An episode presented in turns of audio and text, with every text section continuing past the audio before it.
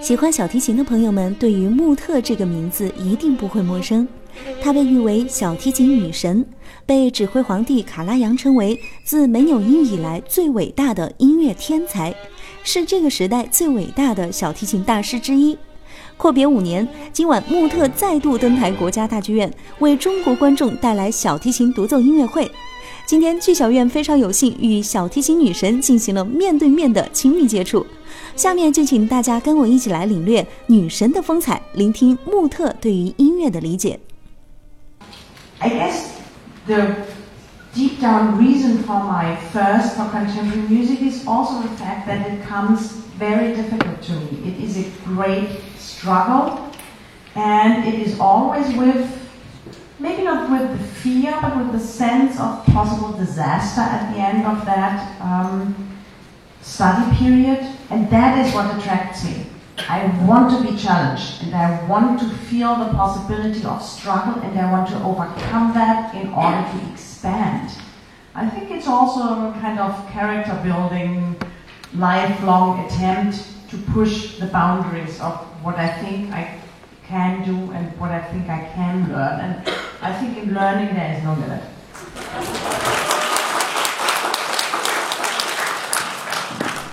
听过了女神的声音，下面要出场的当然就是小提琴。 在乐迷见面会现场，小提琴女神化身美女老师，亲自指导中央音乐学院的刘阔演奏勃拉姆斯 A 大调第二小提琴奏鸣曲。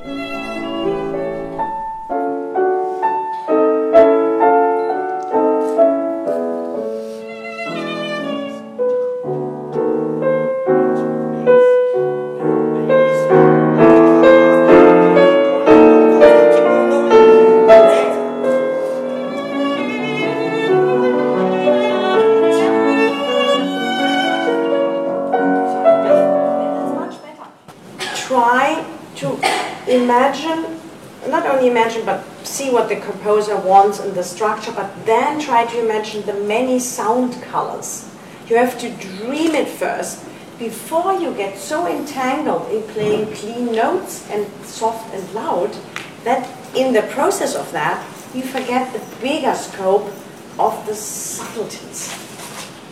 那么，呃，在表现就是刚才反复练习的这一段的时候，实际上应该是将自己的这个情绪带入，将自己整个身心放松、沉静下来，这种一种这样的一种状态去表演。就看到曲子，需要去想象作者当时所做的这个背景，就是要去想象，要来放松自己，让自己的身心沉静下来，来演奏这一段。Yeah, and you have to put one question forward. Do you make music in order to live or do you live in order to make music? And that has to come through in everything you do. There's a very good base in your playing. I want to see you grow artistically. This is very, very important. And, you know, with the right mindset and with humble studies, I think you can do it. Bravo to both of you. Thanks very much for your time. Thank you. 虽然短短几十分钟的时间并不能完全领会小提琴演奏的所有技法和精髓，但是听大师一席话，必定能够受用一生。好了，接下来我们要一起来听一听穆特对今晚音乐会的曲目介绍。The first piece is by an American composer whom I got to know through uh, Lambert Orkis and who we subsequently also commissioned quite a number of pieces uh, by. He recently wrote a seven movement violin concerto for me, Sebastian Currier, that is.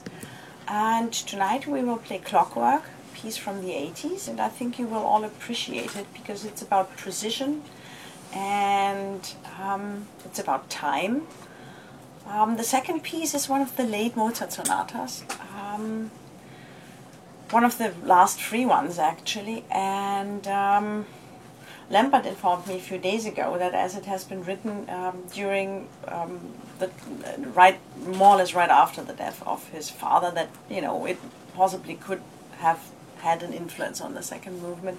Then after the break, we bring one of our all-time favorites to Beijing because this uh, program also marks my 40th stage anniversary. It marks our 28th year of collaboration. And um, we wanted to include also pieces which we loved to play in the past together, which is particularly the Respighi Sonata. And then we finish off with uh, Camille Saint-Saëns' um, Rondo Capriccioso, which is, um, you know, one of the flamboyant violin virtuoso pieces. Um, and uh, as we have done this really um, quite exciting club project um, about one and a half years ago now in Germany, going into a small club and playing for young audiences, probably never have had any kind of doings with classical music. We also have a number of fun Heifetz transcriptions with us, which we will, you know, throw in the air, let shine there eventually. 就在今晚，小提琴女神安妮·索菲·穆特再度登台国家大剧院音乐厅，为大家带来了一场小提琴独奏音乐会。